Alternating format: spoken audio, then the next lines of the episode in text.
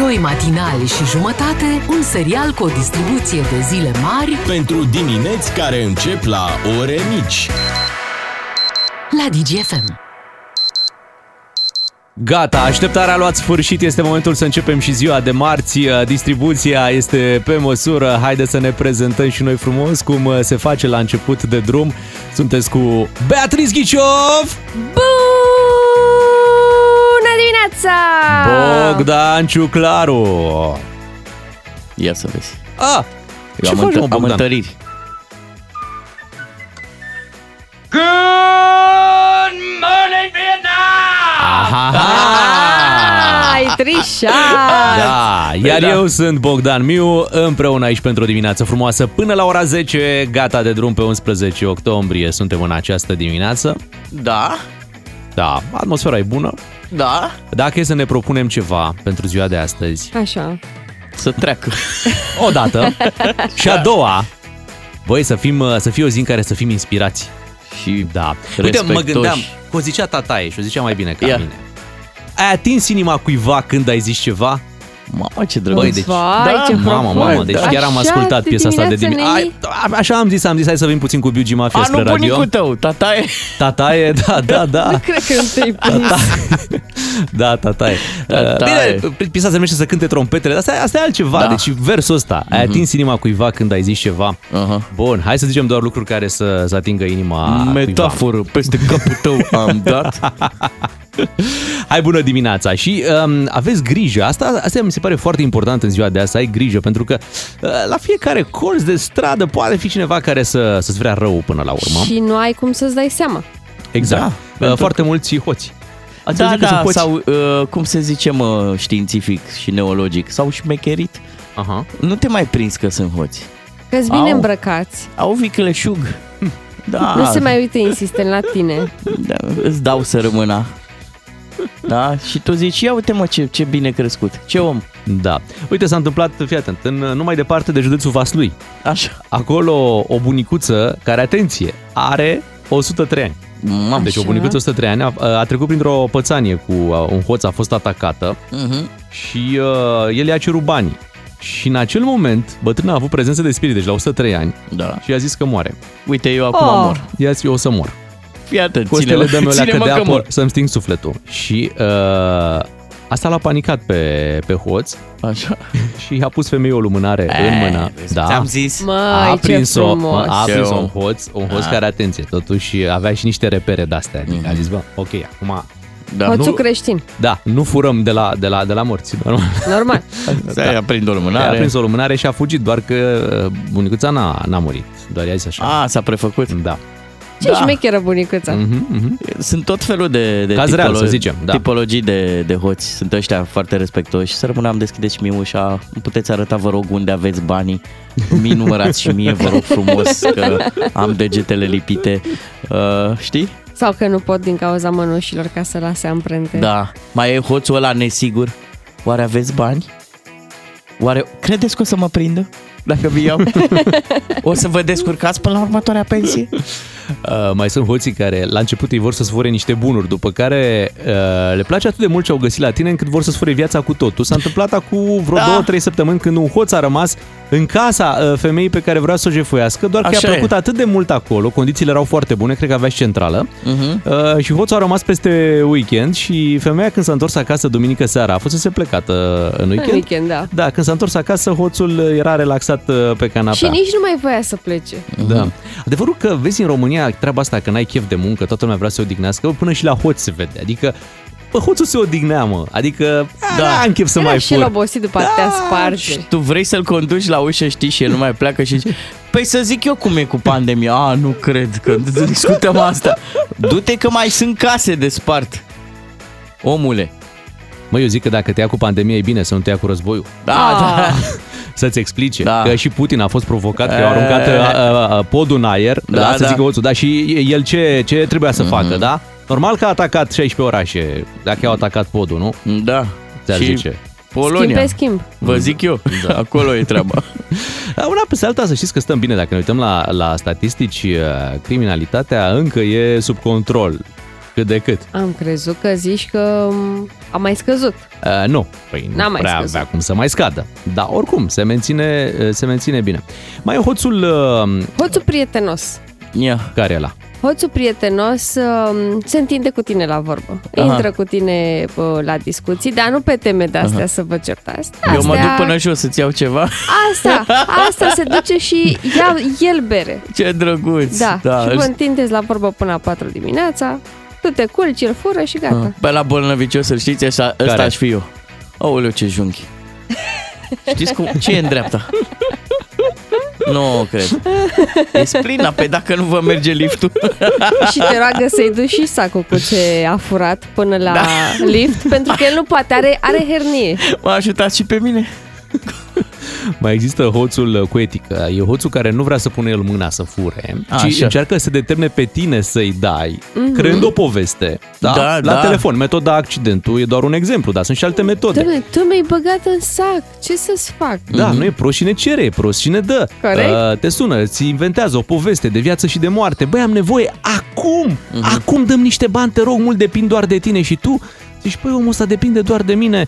Hai, să, hai să-i dăm banii aia pe care îi cere da. să-l ajut, știi? Da. Și el, de fapt, n-avea situația pe care ți-o prezentați el la telefon, știi? Dar n-a vrut să, să-ți fure, știi? Adică să... Bă, dacă dă... Ăsta merge bine și mână-mână cu hoțul de inimi. Ei lucrează în echipă. Bine, da, ce frumoasă sunteți! Da, ce exemplar! Da, ce bunătate! Mai merge treaba asta, Beatrice, să mai fură inimi? Nu mai merge, nu se mai fură inimi? Gata. Da, sigur, sigur nu cu replicile, probabil că se mai fură, dar nu cu replicile astea. Nu mai merge. Lipsă cu... de exercițiu. Deci nu, nu te apuca ciuclare de furat inimi, nu, că nu o să-ți iasă. Nu, că am și hernie. Uite, n-am, n-ai zis nimic de stat. Statul. Da, chiar așa. Statul, cum fură statul? Ăsta e hoțul care te ia pe sus cu japca. Să vă plătiți taxele, domnul Ciuclaru. Palea mărite, atenție, nu pe palea care erau până, până, da. anul, până anul ăsta. Da, palea mărite, vă rog mult să, să le plătiți. Bine, să sperăm că nu o să aveți experiențe cu niciun tip de hoț. Da, dar paleta să știți că e diversificată, adică măcar atâta ne-am priceput și noi să facem toate tipologiile.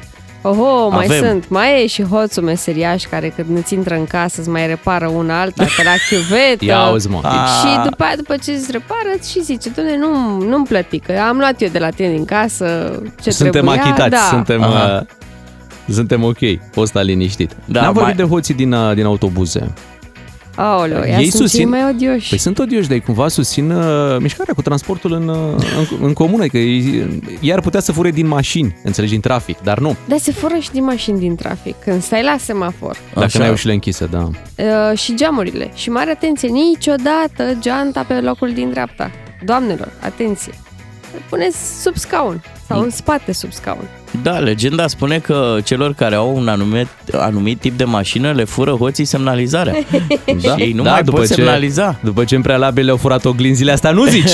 Ai, da. ai, ai, sărit, ai sărit direct la semnalizare. Așa, da, așa, da. Să te învăți. Trebuie să-ți inscripționezi uh, da. oglinzile. Nu o să ți le mai fure, că n-au ce să facă cu ele. Corect. Eu deja am scris pe Lady G F M. Hai miu, că miu. Hai că v-am furat și noi câteva minute în dimineața asta. Ne auzim după șapte, vin știrile imediat. Bună dimineața! Tranzistorul. Tare. Ce tranzistor, dragă?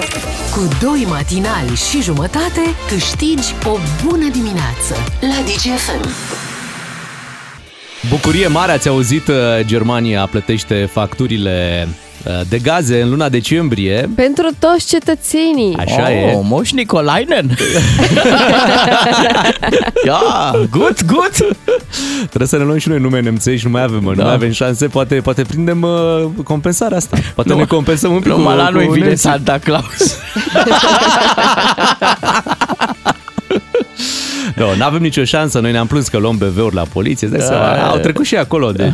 Nu mai nu are, mai, loc nu mai are statul bani. Nu mai are loc moșul în sac. Nu mai, gata.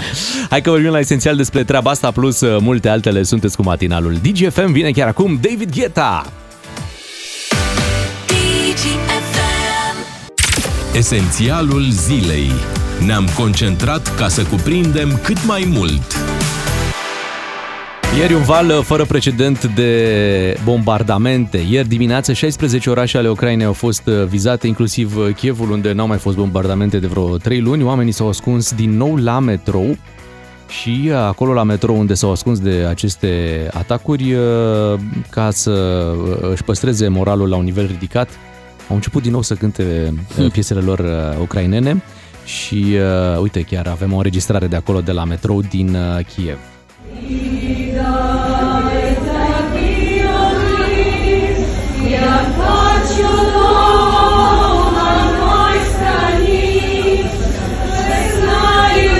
Apoi, tot ieri la prânz, Vladimir Putin a avut întâlnirea Consiliului de Securitate pe care îl convocase după explozia podului Kerch și a recunoscut public că el a ordonat atacurile, a amenințat din nou. Uh-huh. Nu știu dacă mi s-a părut doar mie, dar nu, nu, prea, nu prea arăta bine Vladimir no. Putin, era un pic uh, transfigurat așa. Era bulversat așa. Da, nu prea. prea. Uh, rachetele nu prea astea au atins cu precădere infrastructura civilă critică din, uh, din Ucraina, centrale electrice. Uh, Ucraina a și suspendat exportul de curent electric către Uniunea Europeană, i-a și rugat pe cetățeni să consume cât mai puțin spre deloc, mai ales în orele serii, pentru a nu duce sistemul energetic într-un punct critic. Uh, mi-a plăcut, adică mi s-a părut interesantă reacția lui Kuleba, ministrul de externe al ucrainenilor, uh, care a spus că Putin nu mai are cum să vândă loviturile astea ca fiind o reacție la ce s-a întâmplat la podul Kerch, pentru că Rusia a bombardat orașele și a bombardat civili și înainte de isprava asta și așa că nu stă în picioare teoria că e o, e o reacție. Ba mai mult, există o teorie în, în presa occidentală cum că atacurile astea erau pregătite de pe la începutul lunii octombrie. Și uite, chiar, mai... chiar de Rusia? Chiar de Rusia. Da, și mai e, mai e pe aici, ai văzut, lumea, lumea spune, bă, dar l-au provocat, mă, l-au provocat, că i-au aruncat podul. Asta, la, spune, asta spune și Putin. L-au provocat. provocat. Da, da, dar la un teritoriu ocupat, în primul rând. Deci un teritoriu ocupat. Vorbim de un pod versus șaisprezece orașe. Uh-huh. șaisprezece uh-huh. orașe unde sunt civili, da, și unde n-a avut nicio problemă să... paisprezece decedați în momentul de da, față. Da, n-a avut nicio problemă să și bombardeze. Și peste nouăzeci de răniți. Problema au lovit e... Odessa, Kievul, Lvov, deci au dat... Orașele mari, da. Exact. Să spunem însă că niște rachete au trecut și prin spațiul aerian al Republicii Moldova, ceea ce e destul de grav. Și după ce Ministerul Apărării din Republica Moldova a transmis acest lucru, că trei rachete de croazieră au trecut prin spațiul lor aerian, a venit cu precizări și purtătorul de cuvânt al Ministerului Apărării de aici din România, Constantin Spunu. Ia să-l ascultăm. Orei opt am detectat trei ținte aeriene care au evoluat în spațiul aerian de deasupra bazinului nord-vestic al Mării Negre. Ele evoluau dinspre Crimea către spațiul aerian al Ucrainei, vizau regiunile Odessa și Vinica, au trecut și pe deasupra spațiului și prin spațiul aerian al Republicii Moldova. Probabilitatea cea mai mare este că acestea să fi fost rachete de croazieră lansate de pe platforme navale sau terestre din vestul peninsulei Crimea. Important de precizat, țintele aeriene în discuție nu au reprezentat în niciun moment un pericol pentru teritoriul României. Da, bun. Știi, care mai e un comentariu pe care aș vrea să-l fac, e mai pueril așa.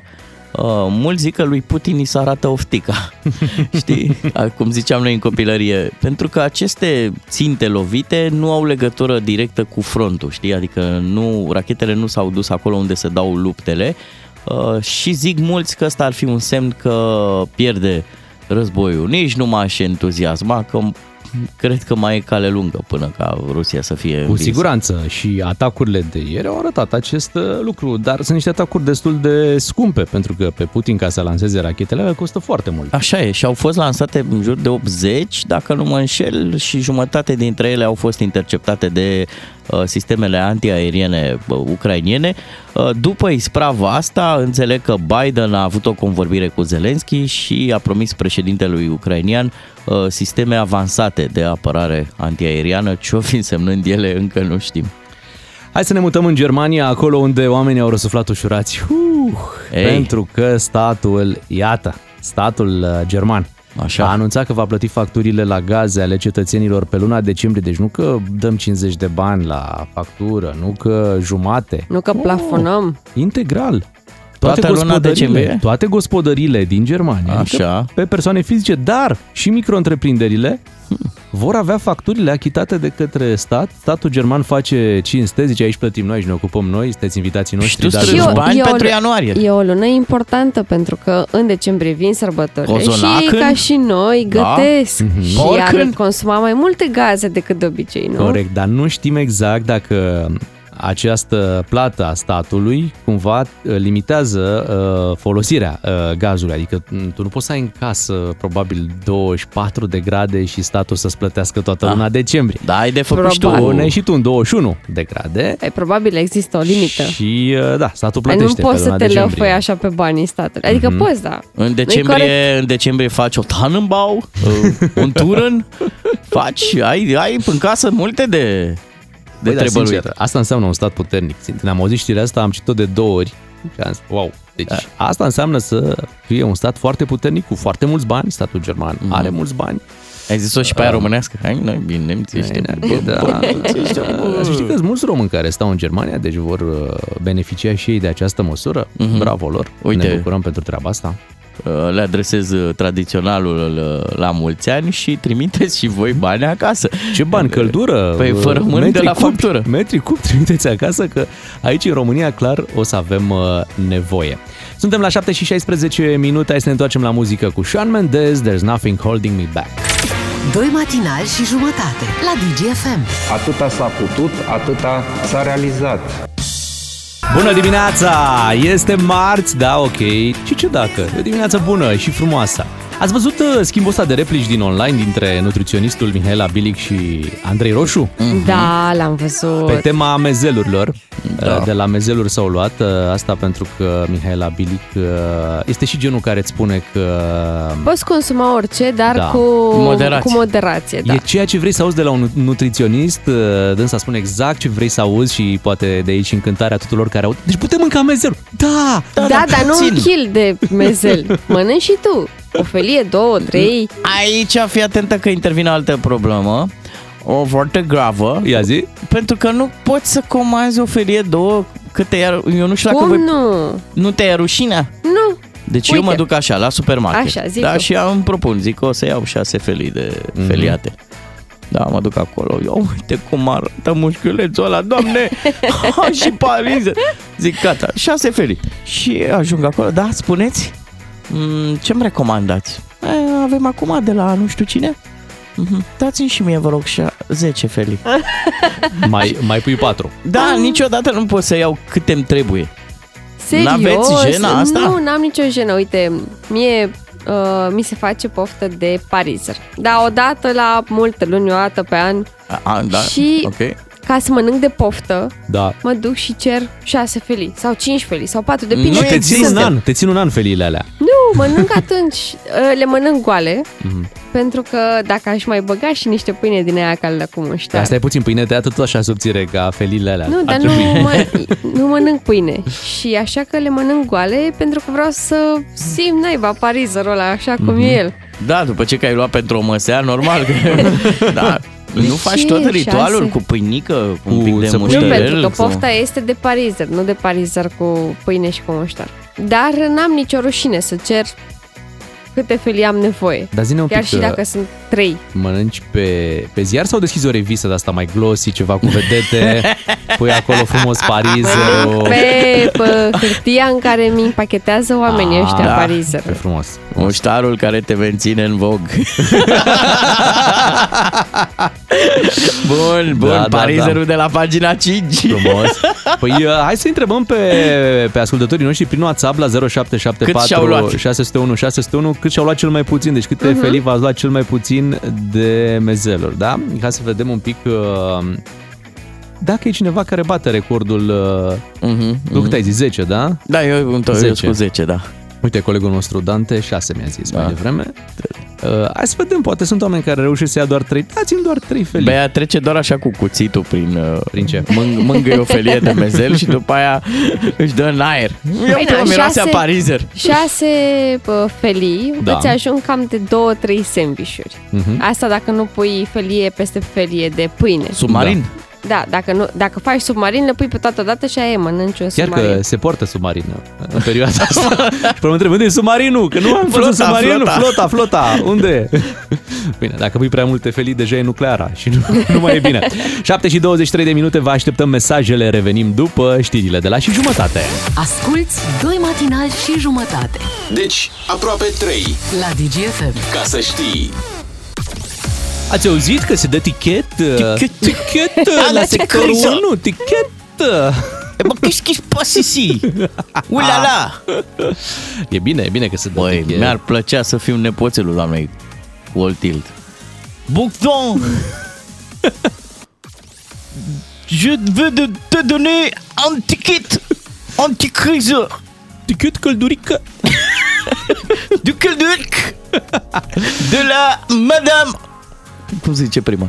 Prima? Primar. Ah, primar. Uh, Cine mai știe? Cine mai știe că mi-am uitat câinele tema, da. Așa. Ia uite. Prima. Translate. Ia, lasă Google Translate, bagă Volodymyr Zelensky acolo. Mândevor. Ce a zis? Stai așa să găsesc franceză. E, a, e acolo la... Ia zi. Nicușor. Nicușor. Primer. Primer. Oh. Păi nu, cred că e primar, da, în sensul de instinct, da, primar. Da. Primarul orașului. Instinct primar. Mer de la vii. Așa, așa măi. Uite că nu știam să-i zicem. Foarte bine.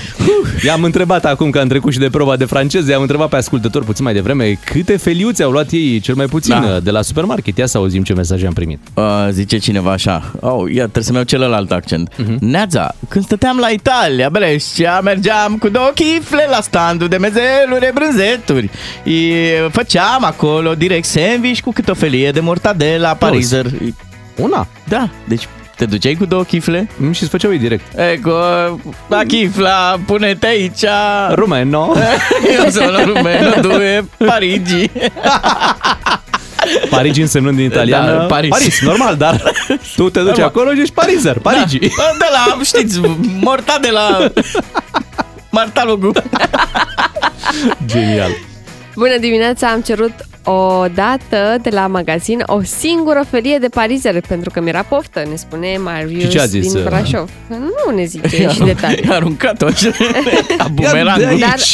Gura mare, hop! Am un audio pe care vreau să-l auziți. Hai, hey, ia. ia să-i dăm play. Ia. Ia. Bună dimineața! Să știi că nu ești singura care este nebunită după parizări. Eu și fiul meu cel mic mâncam destul de frecvent parizări țărănesc de purcel. Mm. Deci cel mic este nebunit ca și mine. M-a, m-a moștenit. Și trebuie să admitem că este foarte bun, dar niciodată nu mâncăm cu muștar. Nu oh, oh. bun cu muștar, că îi stricăm gustul. Ia uzi! Așa îi stricăm... Stricăm, stricăm gustul muștarului. Roxana Cehulescu. Ea era? Roxana da. era. Parizorul uh. gustos face piciorul frumos. Da. Și ce la final? Că în cinci sute de metri ce? nouă sute de metri. A, nouă sute de metri ajunge la supermarket? Așa poftă i s-a făcut, o salutăm. Imediat trecem la o discuție serioasă, oameni buni, ca să n-ar fi, da, una și mai serioasă, pentru că ministrul apărării Vasile Dâncu, da, Vasile Dâncu a spus că, așa cum fac și ucrainenii, eu sunt foarte sigur că România ar răspunde dacă ar fi cazul să-și apere țara. Uh-huh. Asta spune ministrul apărării. Întrebarea este, chiar s-ar întâmpla lucrul ăsta? Uh, ați merge să luptați pentru, pentru România? Aș pune altfel întrebarea. Ia zi, cum da. ai pune? Ai tăi, cunoscuții tăi, prietenii, mm-hmm. rudele, Aha. de gen masculin. Uite-te da, în ochii, da. Uite-te da. în ochii soțului. Crezi că da. s-ar duce? Crezi că s-ar duce? Mm-hmm. E o discuție uh, foarte importantă. Hai să o purtăm. Sau colegii, sau șeful tău, ar merge? Acum mă, mă, mă, uit, mă uit un pic la în colegi, ochii voștri și, și, și hai zice că a? A? anul viitor pe vremea asta vorbim rusă. Pentru tine murim, Bea. Cu siguranță, da. Hai să vorbim de serios despre asta la zero trei unu patru zero zero doi nouă doi nouă. S-ar duce ai tăi la război dacă ar fi chemați, așa cum s-a întâmplat în Ucraina. Dar nu părinții, deci nu rudele. Nu, nu. nu. Apropiații, colegii, da. soțul, soția. Da. Spune-mă tribu, cum se zice acum. Nu tribul rudele, tău, soțul. Rudele de sânge. Păi da, mă, rudele nu ți le alegi, soțul ți le alegi, mă, veacă. Nu? Ți le, of, ți le alegi nimic. Of, of, of. Imediat vă așteptăm în direct. Sunați acum zero trei unu patru zero zero doi nouă doi nouă. Bună dimineața, șapte și patruzeci și trei de minute. Se naște o întrebare. Are dreptate Vasile Dâncu când spune că așa cum fac ucrainenii, românii ar răspunde dacă ar fi cazul să-și apere țara? Uh-huh. Iar exercițiul pe care vi-l propunem noi în dimineața asta e acela în care nu vorbim despre noi, pentru că am fi ipocriți. Deci eu, Ciuclaru, nu, normal că aș merge la război. Așa zici tu, da. Vezi? Am fi ipocriți. Uh-huh. Uh, pe de altă parte, ar fi bine să ne uităm în ochii celor de lângă noi uh-huh. și să ne punem problema. Păi ei s-ar sacrifica pentru noi? Hmm? Mă uit la, la Bea. Ia zi. Așa. Bea cred că s-ar duce, Bea ar fi de ajutor. Nu știu dacă ar fi, dacă ar lupta chiar pe front, dar ar fi acolo la Good Morning! Hey! La motivare, nu, și la strâns de informații, la băgat baze de date, a data de știri. Ar fi utilă. Adică aș fi implicată. Linia, da, s-ar implica mm-hmm. într-un fel. În linia a doua, cam a treia, da, da? Da. A războiului. La site, mm-hmm. la site-ul războiului așa, și la paginile de social media, da, cu update-uri, Bea, pentru că acum războiul se duce și pe partea asta. Hai să normal, fim, normal, să fim și ne deschidem serios. Și un canal mm-hmm. de Telegram și uh, punem update-uri acolo. Pe acolo Bogdan, scuze-mă, iartă-mă, da, nu-l văd din simplu motiv că la război e mizerie. Nu strânge nimeni, nu. Uite, vezi aici, e, e deranj. Războiul mai amplu, adică nu presupune doar oamenii din prima, din prima linie. Fiecare și-ar găsi ceva de făcut să fie util mm-hmm. într-un siguranță, conflict. Uite, Bogdan sigur ar intra pe Zoom în, din străinătate, nu, nu, da. Nu, nu, nu, nu, stai așa. Bun, asta, războiul pe Zoom. În, ar, ar avea o transmisiune în buncăre, în locurile mm-hmm. unde sunt cazați, ca să zic așa, soldații, ca să le mai ridice un pic moralul, le mai pune o piesă, mai vorbește mm-hmm. cu ei, le mai dă tot un sfat. Războaiele au și radiouri, normal, acolo, păi, ca să-i da. se motivezi pe oamenii. E foarte important, pentru că vezi, tu spuneai următorul lucru, mergem la război, dar așa cum acum România e împărțită și unii zic, da, de ce l-au provocat pe punii, da, nu știu ce, mm-hmm. nu știu. Și când ar fi în, același, în aceeași tabără, ar exista treburile astea, știi? Adică unii ar zice, dar de ce mergem noi acolo? Da. Dar de ce nu știu ce? Niște dar coeziune de... ar fi necesară. Clar. Uite, și plecăm de la asta. La război să se ducă absolvenții facultății ăleia de S R I, de unde ies toți specialiștii și doctorii în siguranță națională. Avem, oh, oh. avem liniile pline. Hai Ia. să vorbim cu oamenii. Hai să vorbim cu oamenii, Ia. să începem de la Dinu din București. Bună dimineața! Neața, Dinu!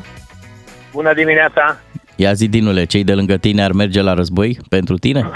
Cu siguranță și pentru mine și aș merge pentru ei. Singura condiție pe care o pun, dar condiție uh, de bază, este ca în fruntea noastră să fie întreaga clasă politică, toți conducătorii noștri. A, de, deci, deci nu. Deci nu mergi, am înțeles. Ba da, merg. Ba da, merg. Ai zis că singura mai... condiție... Dar stai puțin, tu n-ai vrea totuși ca în frunte să fie niște oameni competenți pe partea asta no, de război? Pe care no, să no, te no. poți baza?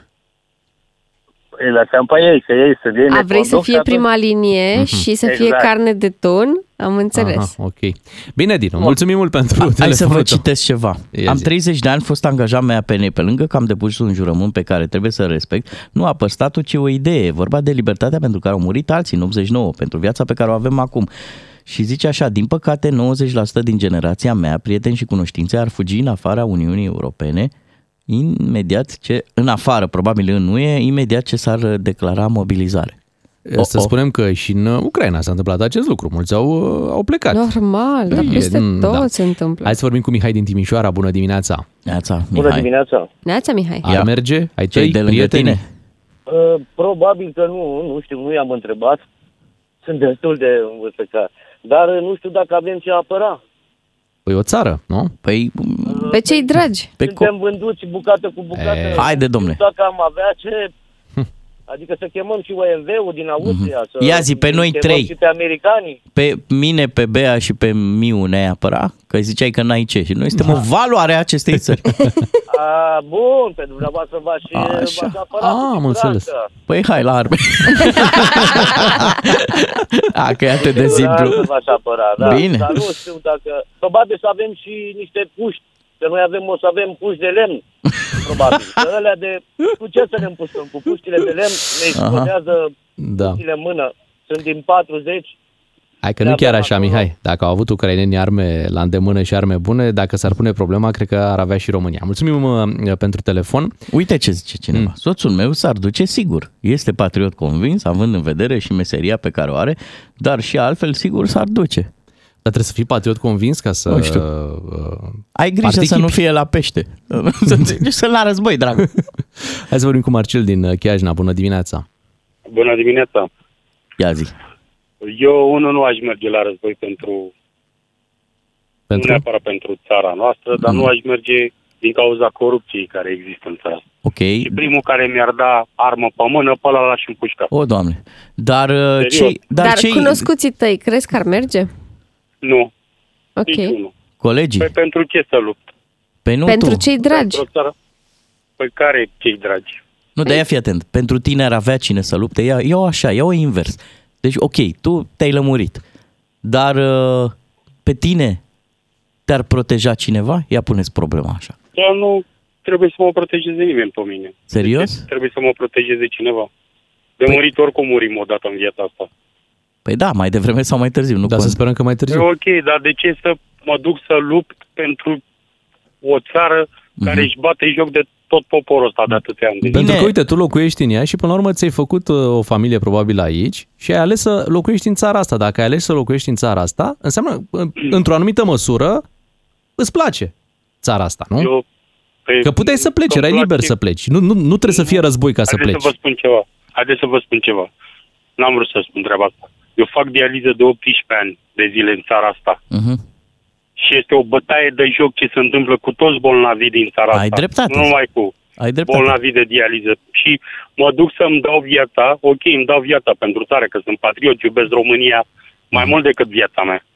Fii atent, ca să, adică, ca să ne fie ușor, noi de-aia nici n-am pus problema așa, dacă, adică nu i-am întrebat pe oameni dacă ei... Pentru că aici e o chestie subiectivă, nu știi în ce eu știu, context. Am înțeles, dar am înțeles, eu aș vrea să te întreb dacă pentru... cei de lângă tine cu care interacționezi tu, nu știu, cei de pe scara ta, cu colegii tăi, rudele, s-ar băga pentru, pentru tine și pentru, pentru țară? Probabil că da, sunt unii care s-ar duce și ar lupta. Okay. Am fi mulți care am luptat pentru țară și pentru pământurile astea și pentru strămoșii noștri care și-au vărsat sângele pentru noi, uh-huh. ca noi să trăim liber, dar din păcate au trăit și alții care acum ne fură libertatea. Aici e problema. Ai tu un pic de dreptate acolo. Mulțumim, Marcel, pentru telefon. Trebuie să luăm mai multe elemente în considerare. Da, știi? Uite, că copiii nu... politicienilor s-ar duce pentru noi, întreabă zis, cineva. Mă, că nu s-ar duce, dar tu, dar tu nu te duci pentru politicieni. Spațiul ăsta în care trăim noi și care acum se numește România a fost un spațiu greu încercat în istorie, uh-huh. de tot felul de războaie și bătălii. Practic, trăim cea mai, să spunem, pașnică, deși avem un război la graniță, perioadă a acestui spațiu. Dar spațiul ăsta da. a fost tot timpul cu uh, război. Și nu te liniștește gândul, uite, spune cineva, ia uite câți generale avem. Avem generali. Ar trebui, da, să stăm, să stăm liniștiți. Dar în momentul în care iei hotărârea de a merge să lupți pentru România, nu o faci, eu așa cred eu, că nu o faci pentru politicieni. Pentru niciun politician, pentru, pentru nimeni care te conduce, pentru... Da. Nu o faci pentru oamenii care au... măcina țara asta. Sunt... O faci pentru oamenii de lângă tine. Suntem cu toții de acord că în România, din păcate, e o bătaie generală de joc. Deci, uh-huh. da. în orice domeniu. Asta așa știm e. cu toții. Nu s-a putut schimba, nu se va schimba nici dacă vine un război, dar nu cred, nu cred că ăsta e motivul pentru care te duce să lupți. Hai să mergem la Mircea din Turda, care are un răspuns interesant. Bună dimineața, Mircea! Neața! Neața! Neața! Ia zi, Neața. Mircea! Trăiască Mircea la Turda! Ia zi! Hai, Mircea! Mergi! Deci, haideți să vedem așa un pic. Țara asta așa cum e ea. E țara noastră. Corect. Bună, rea. Nu contează. Dar noi, pentru copiii noștri, a merge, a merge. Mm-hmm. Te uiți în ochii lor. Și aștept să spună. Dar vecinii tăi, vecinii tăi ar merge pentru tine? Deci eu mă aduce pentru copiii lor, ea trebuie să meargă pentru copiii mei, pentru copiii tuturor din jurul nostru. Ar trebui, ei, dar ce crezi? Nostru. Cunoscându-i, cunoscându-ți vecinii, prietenii, ar merge? Da, vecinii, chiar m-am întâlnit cu vecinii și culmea, chiar am discutat acum două zile. Da, mm. tot de la ne-am întâlnit patru oameni și tot am zice, bă, dacă trebuie, mergem. Ok, interesant. Nu mergem pentru politicieni, nu mergem pentru Ioani, nu mergem pentru nimeni, pentru noi, pentru țara noastră. Trăim în ea, deci să facem bine să o apărăm. Uhum. Zice așa, așa cineva. Ia ascultă, Mircea, zice, toată lumea întreabă ce să apără în țara asta. Uh, și vine apoi răspunsul, familia, pe cei care nu se pot apăra, valorile care au mai rămas, asta trebuie să apărăm, aș lupta cu prețul vieții da. pentru familie, spune cineva.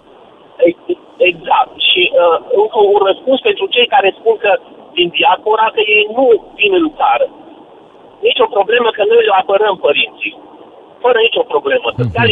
Dar ia fii atent, nu, ești, ești nedrept să știi că mulți dintre părinții noștri primesc bani de la oamenii din diaspora și nu i-a judeca da. pe toți la paușal. Dar nu pe toți, pe cei care spun că nu vor să vină, uh-huh. nu e nicio problemă. Și banii nu-i țin, nu-i țin în apărare, nicio grijă. Dacă da. începe războiul, poate să le trimită și aur bani. Păi... Aici, mulțumim, Mircea, pentru S-au sacrificat pentru și cei care au plecat. Adică... Da, e un sacrificiu general în țara asta, trebuie să recunoaștem. Toată lumea se, sau aproape toată lumea, se sacrifică. Eu sper să nu fim nevoiți să, Doamne ajută, da? Să testăm treaba asta, pentru că tare mi-e, mi-e frică de rezultatele unei convocări, știi? Mai bine să rămână așa cum a zis Vasile Dâncu și citez, așa cum fac și ucrainenii, eu sunt foarte sigur că România ar răspunde dacă ar fi cazul să-și apere țara, să lăsăm așa cum a zis domnul Vasile Dâncu, da. Și să sperăm. Ideea că nu va fi cazul, să care testăm. Ar trebui să ne îngrijoreze că noi pe timp de pace nu prea suntem uh, uniți. Dacă păi n-aș judeca așa, s-ar putea ca un război să ne unească mai mult decât uh, suntem în prezent. Da, cu, cu condiția, atenție, să identificăm dușmanul rapid, rami, rapid și comun, adică să nu începem și acolo unia, da, da, l-au și provocat pe ăla. Înțelegi cum ar fi la război cu oameni care, care vor, da, da, l-au și provocat. Da. Și să fie unii aer. Care întorc carmele. Exact. În cinci minute avem știri, rămâneți aici. Doi matinali și jumătate la D G F M. Mă așteptam la mai multă bărbăție. Bună dimineața, sunteți cu matinalul D G F M cu Beatrice, cu Ciuclaru și cu Miu. Ați auzit, ieri vă povesteam despre ce s-a întâmplat în Ucraina la meciul pe care l-a avut Mircea Lucescu cu Dinamo Kiev, uh-huh. Când pe la mijlocul partidei, de fapt nu, chiar în minutul optzeci. Da, mi se pare că au jucat undeva în vest, pe la Lvov, cred. Da, acolo au jucat nu. Și din cauza alarmelor de raid aerian s-a au fost nevoiți, da, da, să se retragă la vestiare. Da, au și vară acolo? Știu au! Dacă. Teoretic, nu? Da. Dacă avem noi. Uite, imediat o să vorbim cu Arcadie Zaporojanu, care este un colaborator al lui Mircea Lucescu și care a fost acolo să ne povestească exact ce s-a întâmplat și cum e să joci fotbal în astfel de condiții.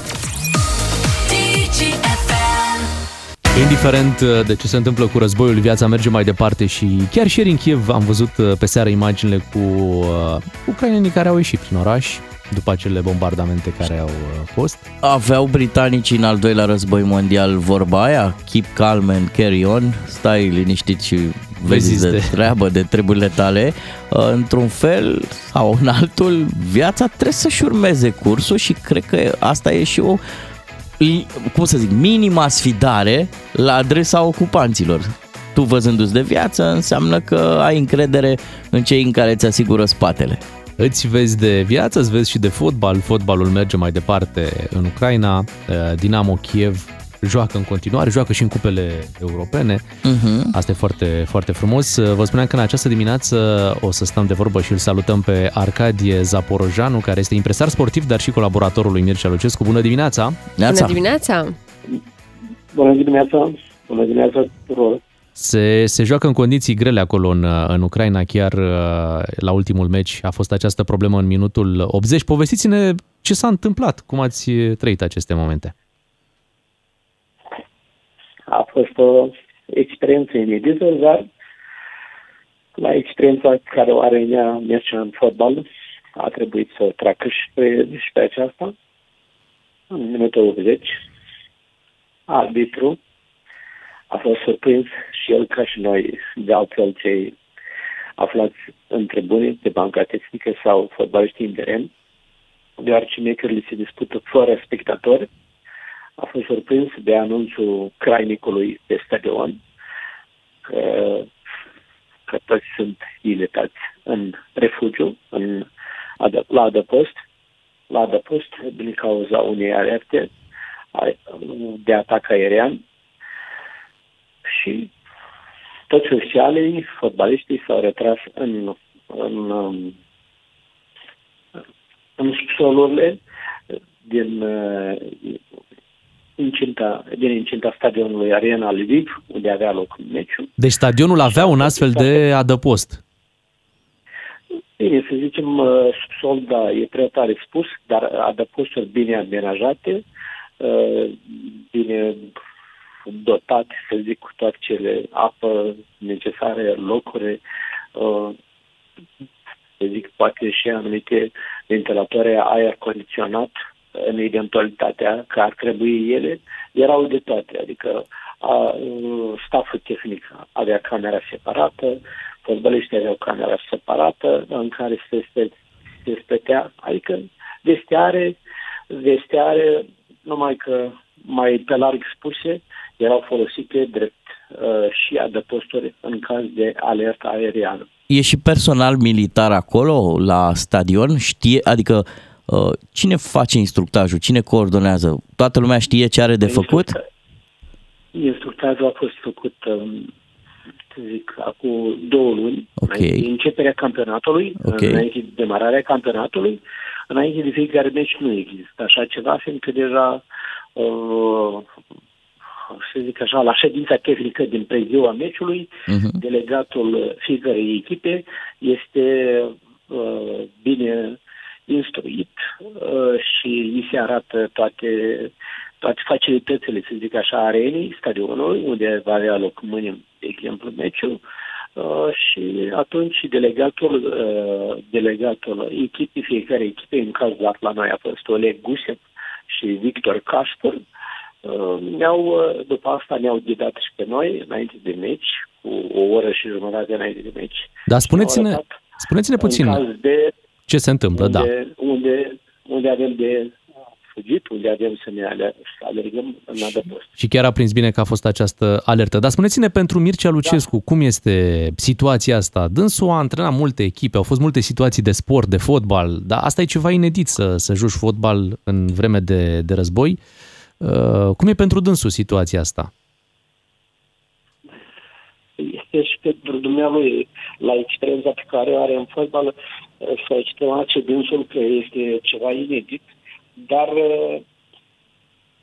fotbalul este, cum ați spus și dumneavoastră, să zic așa, înainte de intrarea mea în emisie, fotbalul, disputarea campionatului Ucrainei în cazul dat, este o sfidare, să zic așa, a dușmanului, este a planurilor, a intențiilor de cotropire în continuare a dușmanilor, în cazul dat agresorilor ruși, și pe de altă parte este o, zic așa, o oază de speranță în, în privința multor cetățeni ucrainei care n-au avut posibilitatea din mai mult, din mai mult, din mai, cena mai multor factori, subiectivi și obiectivi, de a părăsi țara, și atunci fotbalul este, este în continuare, chiar pe timp de război, privirea fotbalului la televizor, fiindcă doar la televizor pot să privească,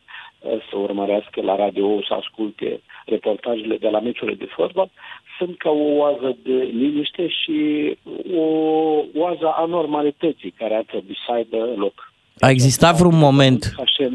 A existat vreun moment de, de cumpănă, de îndoială în care, eu știu, Nea Mircea Lucescu sau jucătorii, cineva din staff, să-și pună problema la modul, băi, oare e, e bine să ne riscăm noi viața? Adică, totuși, să jucăm fotbal sub arme? Nu, nu a fost aia, și ne-am doiel, nu de aia că nu ne, nu ne e care strica. Strica este, uh, face parte și ea din, uh, zic așa, din stările omenești. Okay. Dar nu am avut meciul de, de duminică în care s-a întâmplat această situație cu alerta aeriană. A fost pentru toți o, o premieră.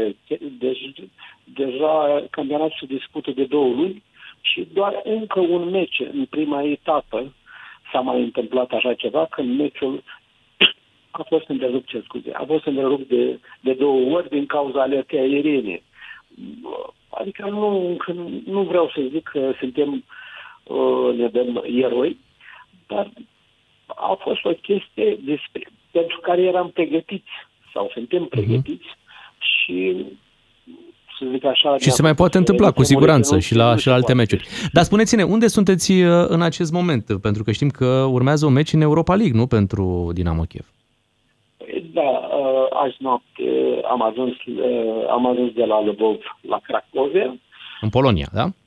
Din păcate, drumurile ne toacă, ne toacă sănătatea sau ne toacă timpul, deoarece, de exemplu, ieri de la Lvov până la Cracovia am, am parcurs o distanță kilometri mai puțin contează, dar vă spun în timp, șapte ore și cincisprezece minute. Mamă, mamă! Și, asta e un drum pe care, teoretic, în condiții normale l-ați fi făcut cu avionul.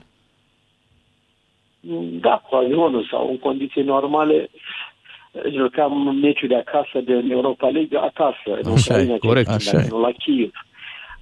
După aia, de exemplu, jucăm joi cu francezii de Arena, pe arena din Cracov, care ne este gazdă în Europa League în această toamnă, și a doua zi vineri plecăm, facem acele șapte ore spre Lvov, ajungem vineri noaptea, sâmbătă avem o recuperare și o zi de ușor antrenament, fiindcă duminică avem meciul cu Shakhtar Donetsk, uh-huh. la Lvov. După aia vom face opt ore, duminică, avem meciul cu, la Lvov cu Shakhtar Donetsk, uh-huh. și luni vom face opt ore cu autocarul. Incredibil. De la Lvov spre Kiev. Program foarte spre încărcat. Kiev. Da, spuneți-ne, echipa funcționează, da. Jucătorii își iau salariile, merge totul la echipă în perioada asta de, de campionat în timpul războiului? Da, din punctul ăsta de vedere, bravo patronilor, patronilor echipei, Igor și Grigore Surchis, care au susținut, să zic așa, din a treia zi de război, ca să nu, să nu fiu banal, spun că din prima zi de război au, au susținut eforturile de, ca această echipă sub uh, numele Dinamo Kiev să să trăiască în continuare. Zic, dintre a treia zi de război, din considerent că primele trei zile au fost derutant pentru toată lumea și, și numai nu la fotbal era gândul. După trei patru zile, stai că Dinamo Kiev este un organism viu și trebuie să trăiască în orice condiții. Și atunci echipa s-a refugiat din Kiev spre vestul Ucrainei. O lună s-a antrenat prin pădurile vestului Ucrainei, undeva la douăzeci de kilometri de, pe teritoriul ucrainean, dar la douăzeci de kilometri de granița Polone, cu Polonia și Slovacia, iar, după cum a fost mediatizat faptul, cu eforturile noastre, a stafului tehnic și, în primul rând, al lui Mircea Lucescu, la întâi aprilie, echipa, în deplină componență, a trecut uh, granița și s-a retras din Ucraina în România. Care e starea, care e sta, starea generală? Și jumătate am fost în refugiu la București.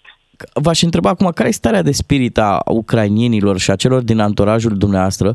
Uh, fotbalul are diverse conexiuni cu oameni influenți, cu oameni puternici, oameni cu bani, uh, oameni din politică. Ce se, ce se vorbește uh, pe acolo, pe la dumneavoastră? Se termină războiul sau e mai rău? Din păcate, speranțele noastre și ale celorlalți oameni potenți din societatea ucraineană care sunt implicați în fenomenul fotbalului ucrainean, speranțele noastre sunt legate de victoria ucrainenilor în acest război nedrept din partea rușilor și de apărare din partea ucrainenilor, dar speranțele noastre într-o victorie grabnică ar fi o iluzie. Crede, ei cred, noi credem în victoria forțelor ucrainene, dar ne dăm seama că este dificil, este greu, atâta timp cât o armată numeroasă, precum a Rusiei, nu vreau să zic alte, altceva, atacă, atacă a luat atac cu o, stat, o țară, o țară atac pe surprindere și în prima fază cucerește, a cucerit teritorii vaste, cum ar fi în zona Chersonului, cum ar fi în zona Harcovului, și apoi trebuie să-i scoți de acolo. Corect. Mai uh, con- muncit, mai concluzie că mai durează. Luptat. Da. Vă mulțumim mult uh, pentru discuția din această dimineață. Să-i transmite salutările noastre, domnule Mircea Lucescu. Vă ținem pumnii și sănătate maximă acolo. Rezistență. Da, am stat de vorbă cu Arcadie Zaporojanu, care este impresar sportiv și colaboratorul lui Mircea Lucescu la Dinamo Kiev. Ați auzit ce se întâmplă la echipă și mai ales ce se întâmplă în Ucraina zilele acestea. opt și douăzeci și patru de minute, vin știrile imediat. D G F M. Matinalii D G F M, astăzi este... A, e marți, trebuie să Ma, facem rubrica Ghinionar atunci. Ia uite, mă, dacă este marți și avem și ghinionar, Hai să găsim noi o temă interesantă pe care să o facem cu ascultătorii noștri și să vorbim despre cele mai mari uh, nereguli cu care te-au prins polițiștii când, uh, nu știu, te-au tras pe dreapta, da? Un control de rutină, bună seara, hai să vedem. Și el te-a oprit că, habar n-am. Că i s-a părut lui lui că n-ai semnalizat și tu îi dai actele și constată că ți-a expirat permisul. Uh-huh. Și se mai uită și vede că nici I T P-ul nu era... Oh, oh, oh, oh. M-a expirat acum două săptămâni. Ia suflați aici. Oh, oh. Oh. R C A-ul. Mă, dar alaltă era expirat? Ha. Ăștia nu trimiteau, da, mă, notificare. Corect. Îi dai vina pe ei. Dar știți că mașina e furată? Poftim! Asta deja e un pic cam mult. zero trei unu patru zero zero doi nouă doi nouă. Ăsta este numărul la care așteptăm să ne sunați în această dimineață la Ghinionar, dacă ați trecut printr-o astfel de situație sau cunoscuți de-ai voștri. Cea da? mai da. mare neregulă, da? Da. Dacă erați în dreapta, poate, și ați asistat la așa ceva. Și ați sau văzut... v-au povestit prietenii. Corect, corect. Avem și noi o poveste, vă o spunem imediat, dar cel mai bine ne sunați acum și intrăm în direct la zero trei unu patru zero zero doi nouă doi nouă.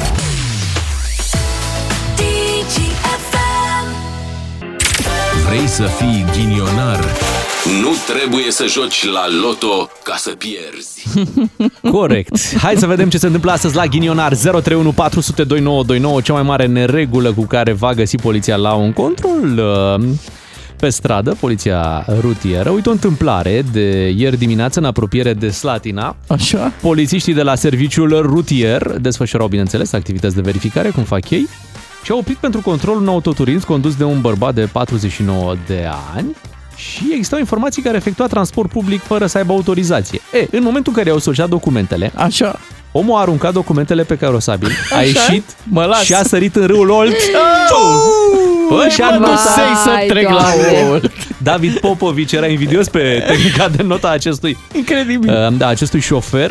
Au fost chemați pompierii și ambulanța pentru a-i se acorda primul ajutor. Și ăia de la natație să măsoare timpul. A refuzat transportul la spital. Până la urmă a fost sancționat, adică nu a scăpat. Deci dacă te arunci, mm. nu, nu scapi. A, a primit amenda pentru transport în regim de taxi fără să aibă da. uh, autorizație. Stilul și... Fluture scrie talon acolo. Incredibil. Vă dați seama ce șoc pe polițiști când a sărit el din mașină direct în râu. Doamne, nu cred că se întâmplă asta. Da, polițiștii sunt... atât de des pe cât... Ar fi trebuit și să sară după el. O suna Cum la... ar fi? Splash, șofer la apă. Știi care e faza? Cred că toți am avut un prieten sau avem un prieten care e întotdeauna pe muchie cu legalitatea. Așa e, așa e. Nu? Da, îl dai vreodată în gât? Uite cum se zice? Ia da? ține-mă. Eu aveam un prieten pe care mereu îl întrebam. Na, ne consultam cu diverse. De unde ți-ai anvelopele? De unde...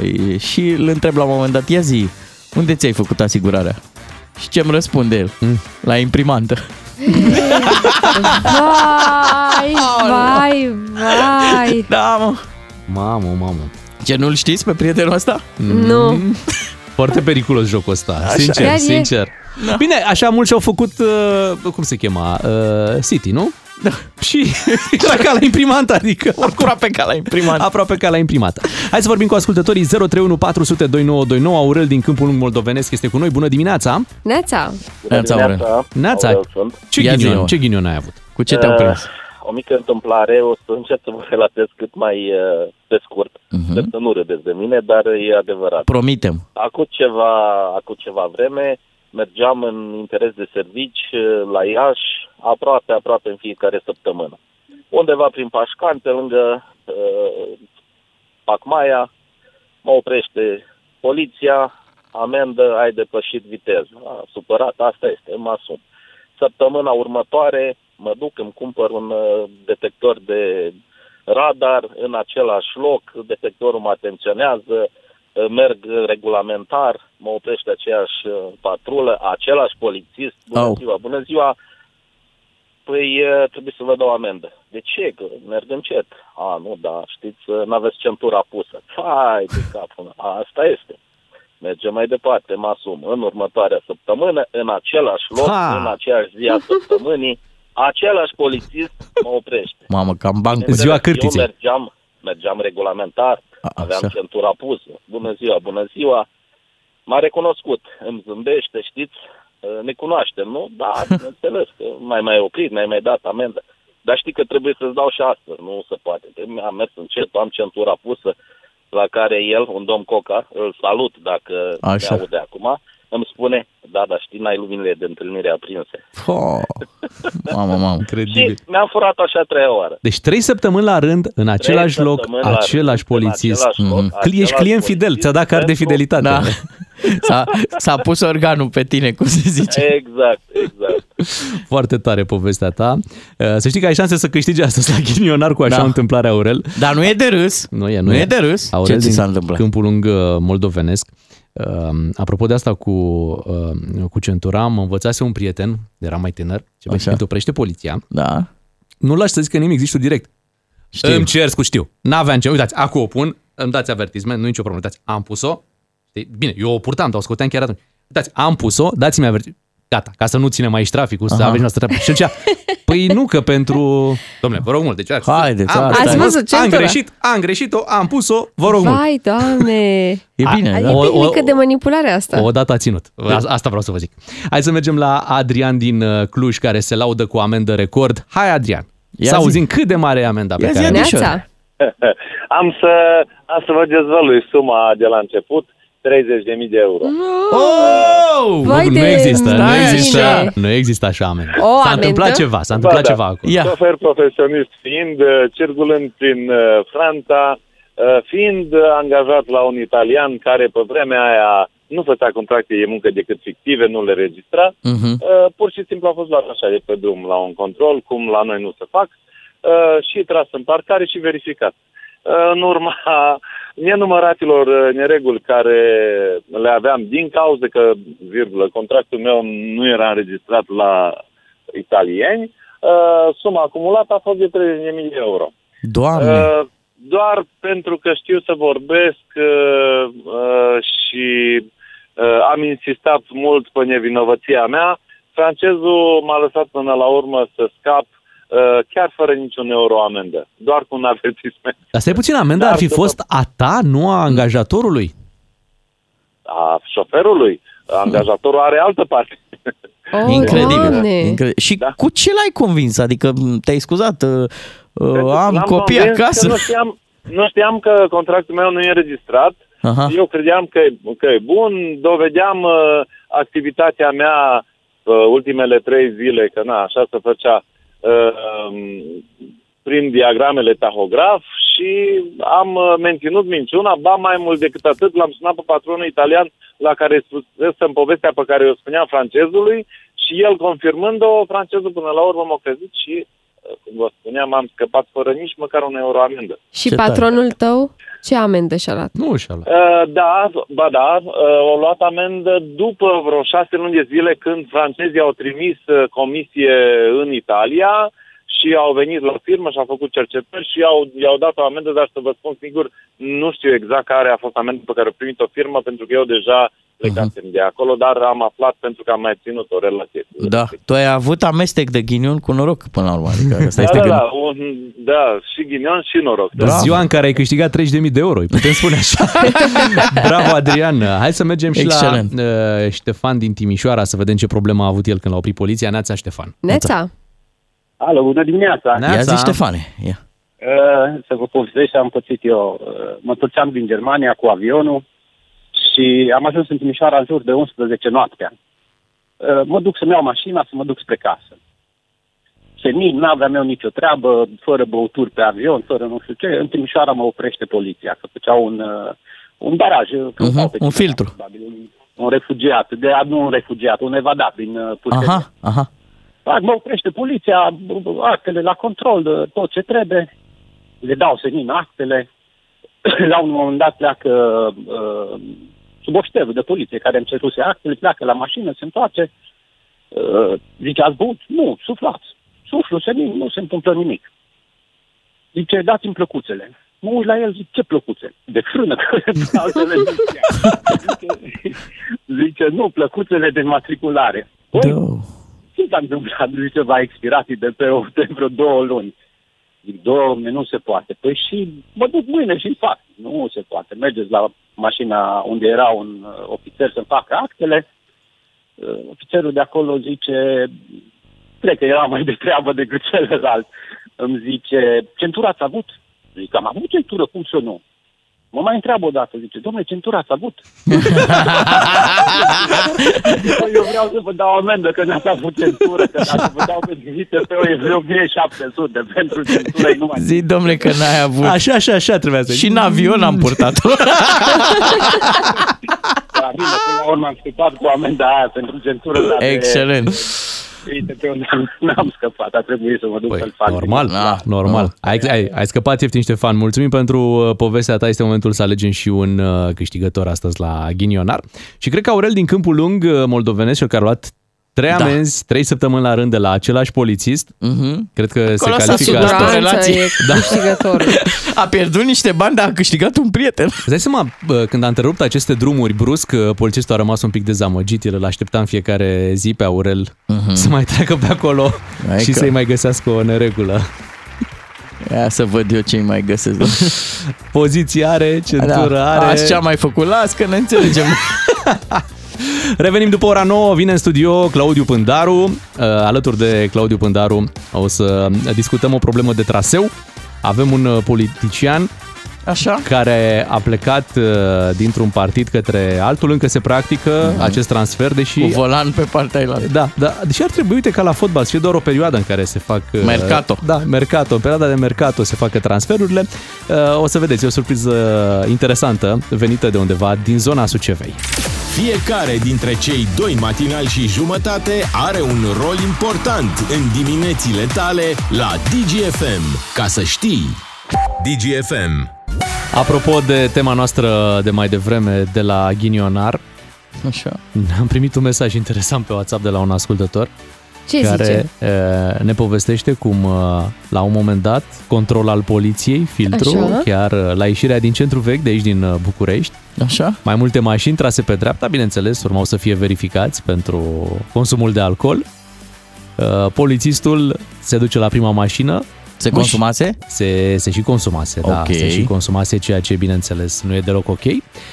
Polițistul se duce la prima mașină, pune aparatul și îl tot mișca pe acolo, l-a agitat ca un termometru de la, știi pe care, știi când dai de termometru, un da, pic așa da. să-l calibrezi? trei virgulă șapte cu cinci trei virgulă șapte cu cinci Măi, și tot făcea pe acolo, nu reușea, nu știu ce. După care află cu toții care era problema. Nu mai avea baterie la etiletul ăla. Hai, deci toți au scăpat? Toată lumea a scăpat. Cât de tare! De fapt, nu-i tare. Nu-i tare. E tare nu, pentru tare. ei că au scăpat fără amendă. Păi nu, nu, și e tare că au scăpat, sperăm, și alții care n-au... Uh... N-au murit da, din cauza șoferilor cauza... care au condus exact. sub influența alcoolului. Exact. Da, mai bine... tare faza. Cum mă să n-ai baterie, mă? Și nu e niciun non-stop acolo prin centru vechi să cumperi o baterie. Așa săracă e poliția română, dar of. nu, că noi luăm P M V-uri. Ah, lasă că alea o baterie pe asta, ai liniștită că acolo este baterie. Mergem imediat la un subiect care ne-a atras atenția uh, când am auzit că Mândruță a trecut de la U S R la P S D. Așa. Zic, dar nu al nostru. Ești sigură? Foarte.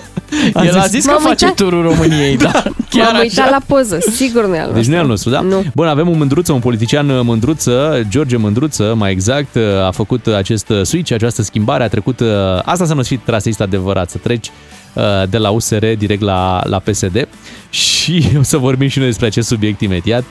O să ni se alăture și Claudiu Pândaru, sperăm noi. Chiar nu ne grăbim nici în dimineața Așa aceasta e. cu concluziile, deși, uite, s-a grăbit un, un membru al U S R, Așa. s-a grăbit să treacă la, exact, la P S D. Îl cheamă Mândruță, eu am zis George mai devreme, dar numele de fapt e Gheorghiță, așa îl cheamă, Gheorghiță Mândruță. Uh-huh. Gheorghiță Mândruță. Este din Suceava, am înțeles că a și condus filiala de acolo a U S R și spune domnul Gheorghiță Mândruță că contextul local în Suceava, balanța reprezentării e oarecum dezechilibrată și crede că, alături de P S D, atenție, alături de P S D, crede că în două mii douăzeci și patru putem să echilibrăm balanța. Dânsul fiind pe listele U S R votat, Bineînțeles, te gândești că unul din motivele pentru care a fost votat e faptul că nu era de la P S D, nu? Adică normal. Oamenii care au pus ștampila pe domnul Gheorghiță Mândruță au zis, punem aici că e la U S R și nu e la P S D. Abia Însă... acum aveți calitatea omului. Dacă mă votează și de la P S D, înseamnă că pe mine m-au vrut. Exact. Votează omul, omul, nu partidul. Păi, da. Și am văzut că acum, chiar l-am văzut într-o intervenție la, la televizor, are... Are treaba asta. Deci nu e despre partide, păi e nu. despre oameni. E despre ce oameni, zice, da. despre ce oameni găsești acolo. Și când a fost întrebat, data, colegul dumneavoastră la Suceava în P S D este și băiatul lui Piedone. Bună, zice, nu eram eu acolo când uh, s-a decis treaba la asta, altfel. Acum eu pot să lucrez cu oricine, adică, pe de-o parte spune că e despre oameni, știi? Da. Și când dai exemplu de oameni care sunt colegii lui de județ, reprezentanții ai P S D în, în Parlament, da, acum aici poți să bași pe aia, te vrea echipa numărul unu. Da, nu poți să spui. Nu se refuză. Nu să spui, nu, campioana nu se refuză. Am mai văzut acum o treabă cu P S D-ul. Așa. Deci când zici de P S D, păi, da, da, stai puțin, vorbim de P S D-ul lui Dragnea? Nu, nu, nu. Păi, păi vezi, păi vezi. altceva. Păi al P S D, ce nu înțelegi? Unul era P S D-ul lui Dragnea. Păi da? Nu te supăra, eu știu oameni mai importanți din țara asta care... corect, corect, care au făcut diferența asta. Da, au, ce P S D, despre păi, ce P S D avut, vorbim? Au avut mintea deschisă și au zis așa, așa vorbim de P S D-ul lui Dragnea? Nu, nu, nu. nu. nu. Atunci, care e păi. problema? Stai un pic, una da. e una, alta e alta. Da. Da? Da. Deci, fac o paranteză, apropo de, de P S D-ul lui Dragnea, l-am văzut recent la T V pe Zapam, știi? Și era Codrin Ștefănescu, bă, era... Uh, ultragiat, era supărat, nu, uh-huh. deci consternat și bulversat da, ce se de întâmplase? Cât de puțin alocă statul român Așa? pentru hrana bolnavilor. Nu se ah. poate trăi cu asemenea sumă. Și păi, dar ei au fost trei ani la putere. Stătea să mă gândesc, dom'le, dar pe vremea cealaltă, când erau ei, cât era? Cât era? La, când era P S D-ul lui Dragnea. Ploua cu bani pe bolnavi, adică deci intrai în spital și îți dădea cineva un colet de bani direct. Ia, de, descurcă-te cu ei da. să-ți ajungă până, până tării, până te faci Am încheiat paranteza. Da.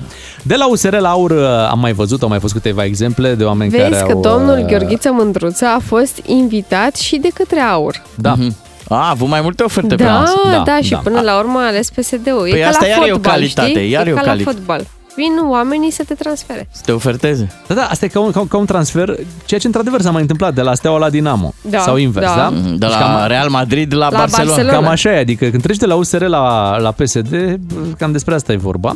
Are și o scuză, spune că a fost două luni și independent. Uh-huh. E ca și cum am intrat într-o zonă neutră două luni. A fost zona tampon, tampon știi? Da, și am fost și eu sunt independent în momentul ăsta când intru în P S D. Nu, nu ești, că ai fost votat pe listele U S R. Dacă a plecat de la U S R la P S D, e, fo- e posibil și aici fac o glumă, vă rog Așa. să vă țineți bine. Da, ne ținem. Să fi rămas fără reper.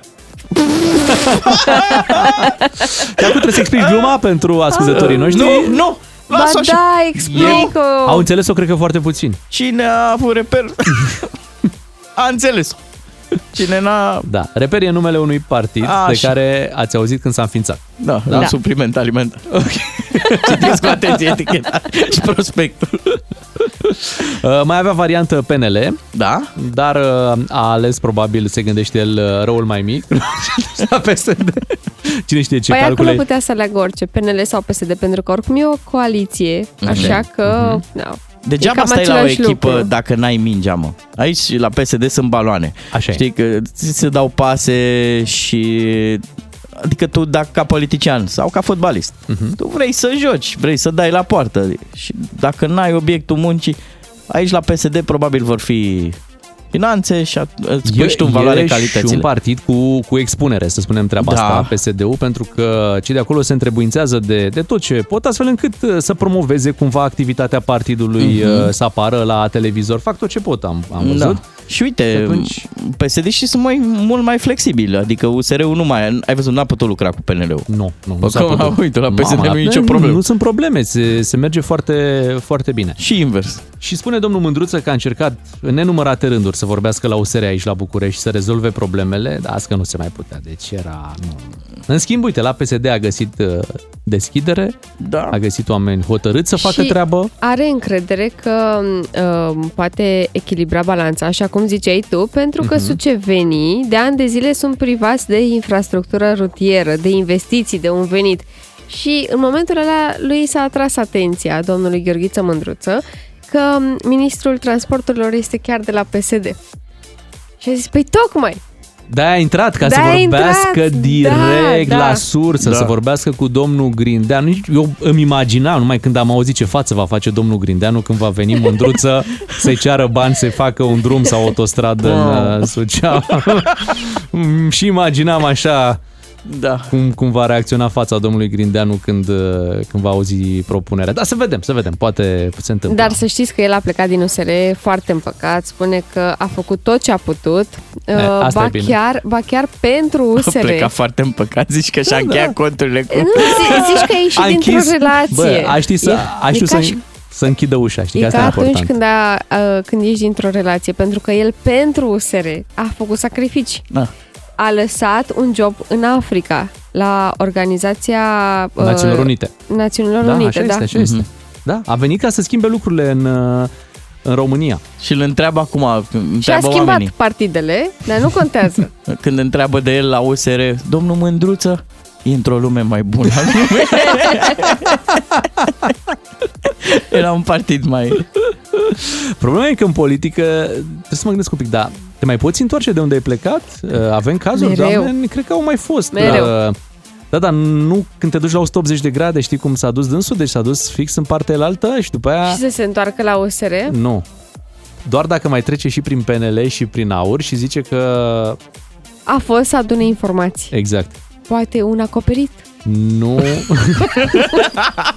Stai mă, îl cheamă Mândruță totuși. Păi un acoperit al U S R-ului. Ah, bun. Îmi place cum gândești. Hai, nu?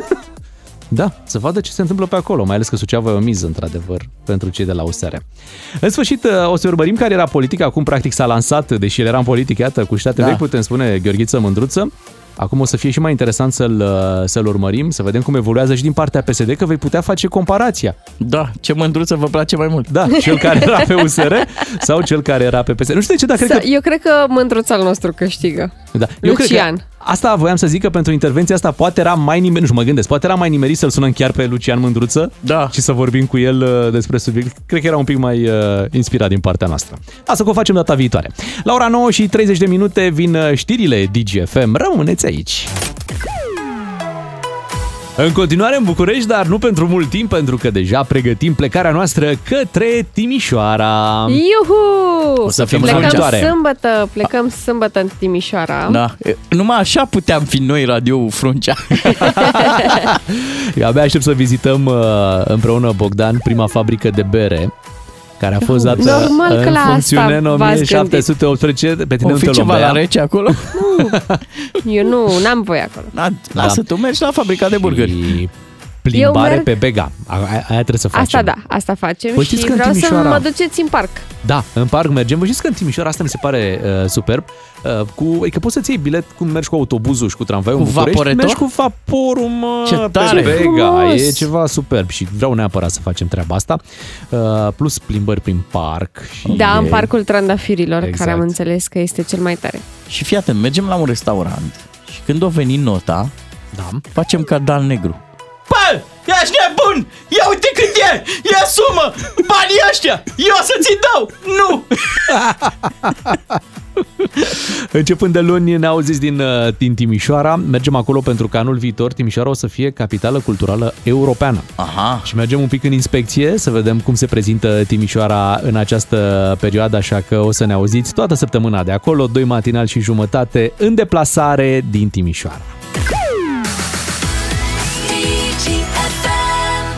Intrăm în regim de breaking news, doamnelor și domnilor, asta pentru că ne-am hotărât ca în această dimineață de marți să vă oferim primul, credem noi, primul buletin de știri personalizat. Mm-hmm. Dacă vreți să ascultați monden, dacă vreți să ascultați ce se întâmplă în sport, dacă vreți să auziți bizarerii, fiecare dintre noi are pregătite uh, câteva știri în sensul ăsta. Oh, nice. Da? Ce mai e nou în uh, lumea vedetelor? Ce mai e nou în bizarerie? Aici am eu, în bizarerie am o groază. Uh, apoi, din sport ne spune Bogdan Ciuclaru. Așa că fiți atenți cum facem. La Regia, zero... bagă-mă acum! Nici nu se pune problema. zero trei unu patru zero zero doi nouă doi nouă. Voi ne sunați, alegeți un domeniu din cele trei. Că vreți să aflați despre vedete, ce se mai întâmplă în lumea vedetelor, știri de acolo. Uh-huh. Sau că vreți o bizarerie, sau poate vreți ceva din sport și noi imediat ne executăm și vă spunem ce se întâmplă. Deci Bea F M are mondel. Da. Exact. Miu F M E pe bizarerii, deci ciudățenii contați tântenii. Pe mine, deci dacă e vorba de bizarerii, aha, contați pe mine, ok? okay. Și tu ești cu sportul. Sport. Da, Sport F M, da, cu uh, Ciuclaru F M. zero trei unu patru zero zero doi nouă doi nouă este prima dată când, iată, ascultătorii și aleg știrile pe care și le doresc la radio. Adevăratul buletin de știri e ăla care îți place, mă, unde ți se spune ce vrei să auzi. Exact. Asta este cel mai important și dacă ne sunați acum, trebuie să ne sunați acum zero trei unu patru zero zero doi nouă doi nouă să alegeți un domeniu și noi imediat venim cu știrile de acolo, astfel încât să primiți ceea ce vreți. Dă-i omului ce vrea să audă. Nu? Să știi că eu am diversificat un pic, nu m-am dus doar pe fotbal. Am băgat, am și judo, am și ciclism. Mamă, abia wow. aștept, abia aștept să aud. Hai să vorbim cu Adrian să vedem ce domeniu va alege el. Bună dimineața, Adrian! Neața! Da, să începem cu bizarerii. Bravo, okay. mă bucur, mă bucur că ai ales bizareriile. O să-ți povestesc acum la știrea asta despre un turist care tocmai a urcat spre vârful omului. Fii atent, gol și desculț. A și postat o fotografie, cei de la Salvamont au postat o fotografie pe pagina lor de Facebook. Și... era păros. Cum să fie? Păros și cu picioare mare. Nu era, nu era. Fii atent că i-au, i-au ascuns fața și i-au ascuns și părțile intime. E, probabil că te întreb câte grade erau afară. Erau trei grade și să știi că, deși era gol, avea și un rucsăcel în spate, care nu știu dacă îi ținea de, de cald, dar mm-hmm. în sfârșit. Ce l-au mai discutat babele. Așa e. Și nu numai babele, ele. Babele, repede. Păi n-a fost la Sfinx? L-au confundat cu Sfinxul, exact. Da.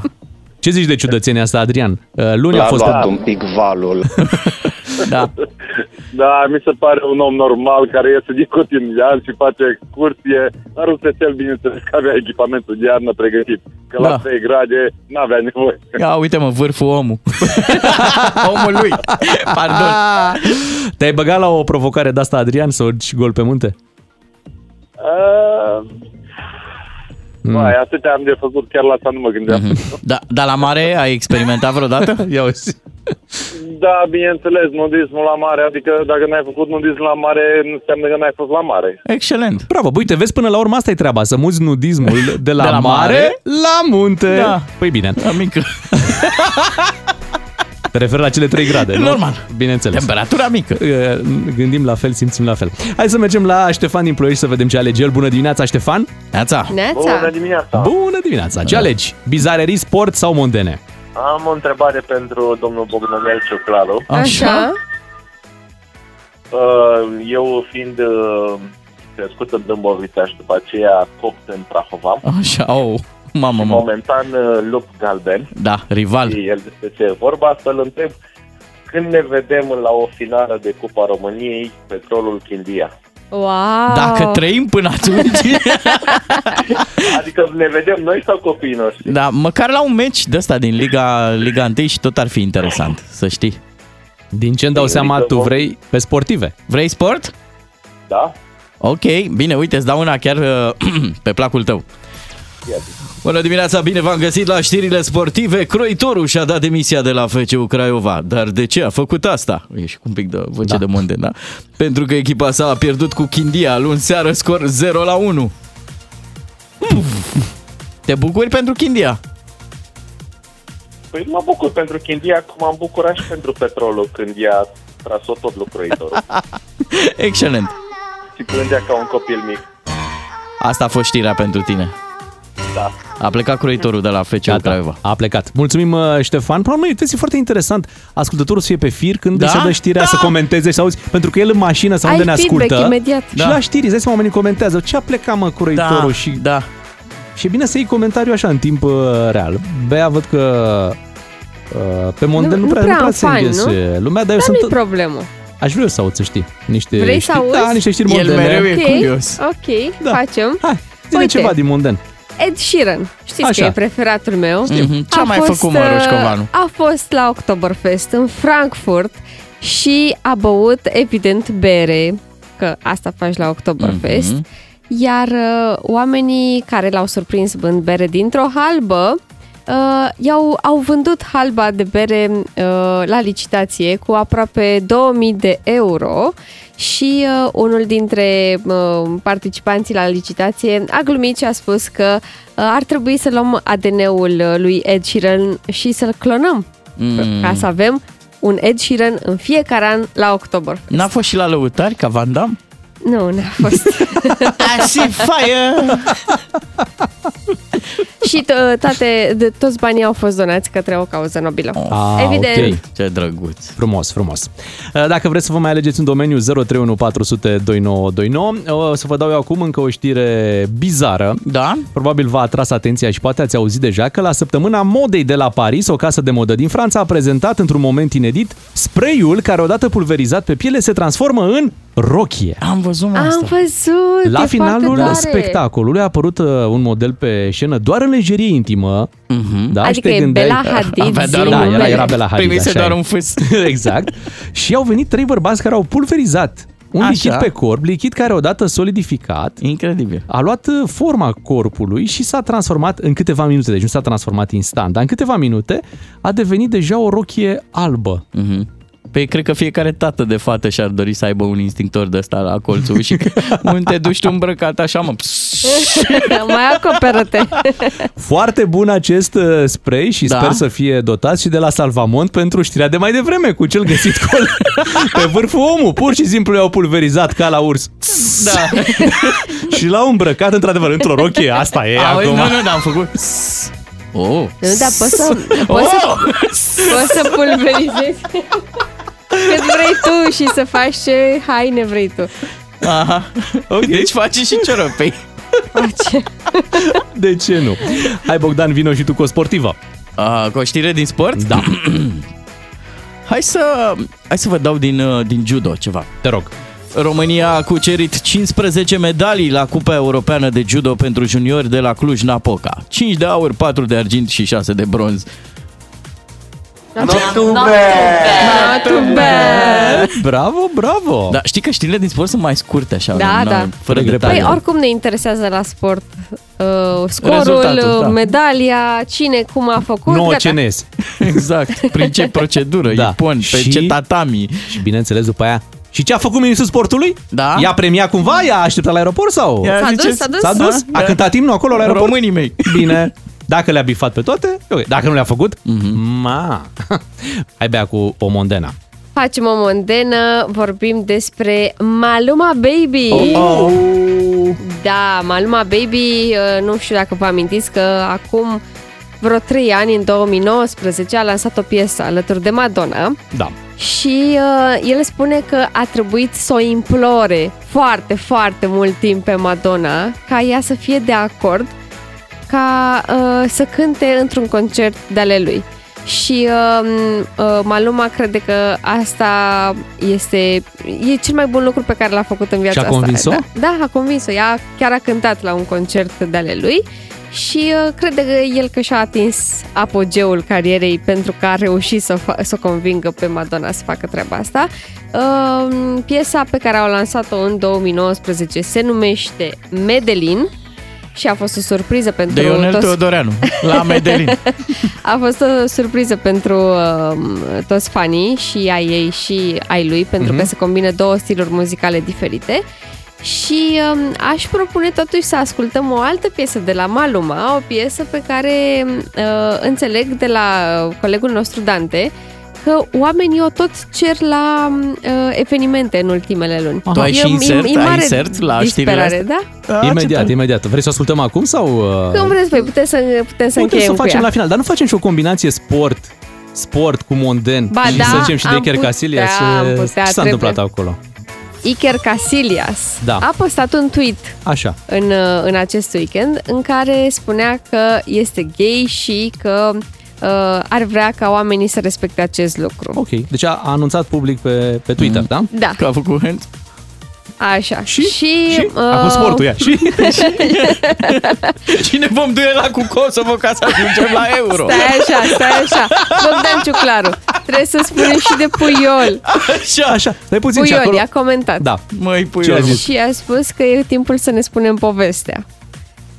După vreo două ore... Ce-a făcut? A scris Puiol că trebuie să, e timpul să ne spunem povestea. Exact. După două ore, tweet-ul a fost șters de pe contul lui Iker Casillas și el a scris că i-a fost spart contul de Twitter și că hackerii au, uh, au postat...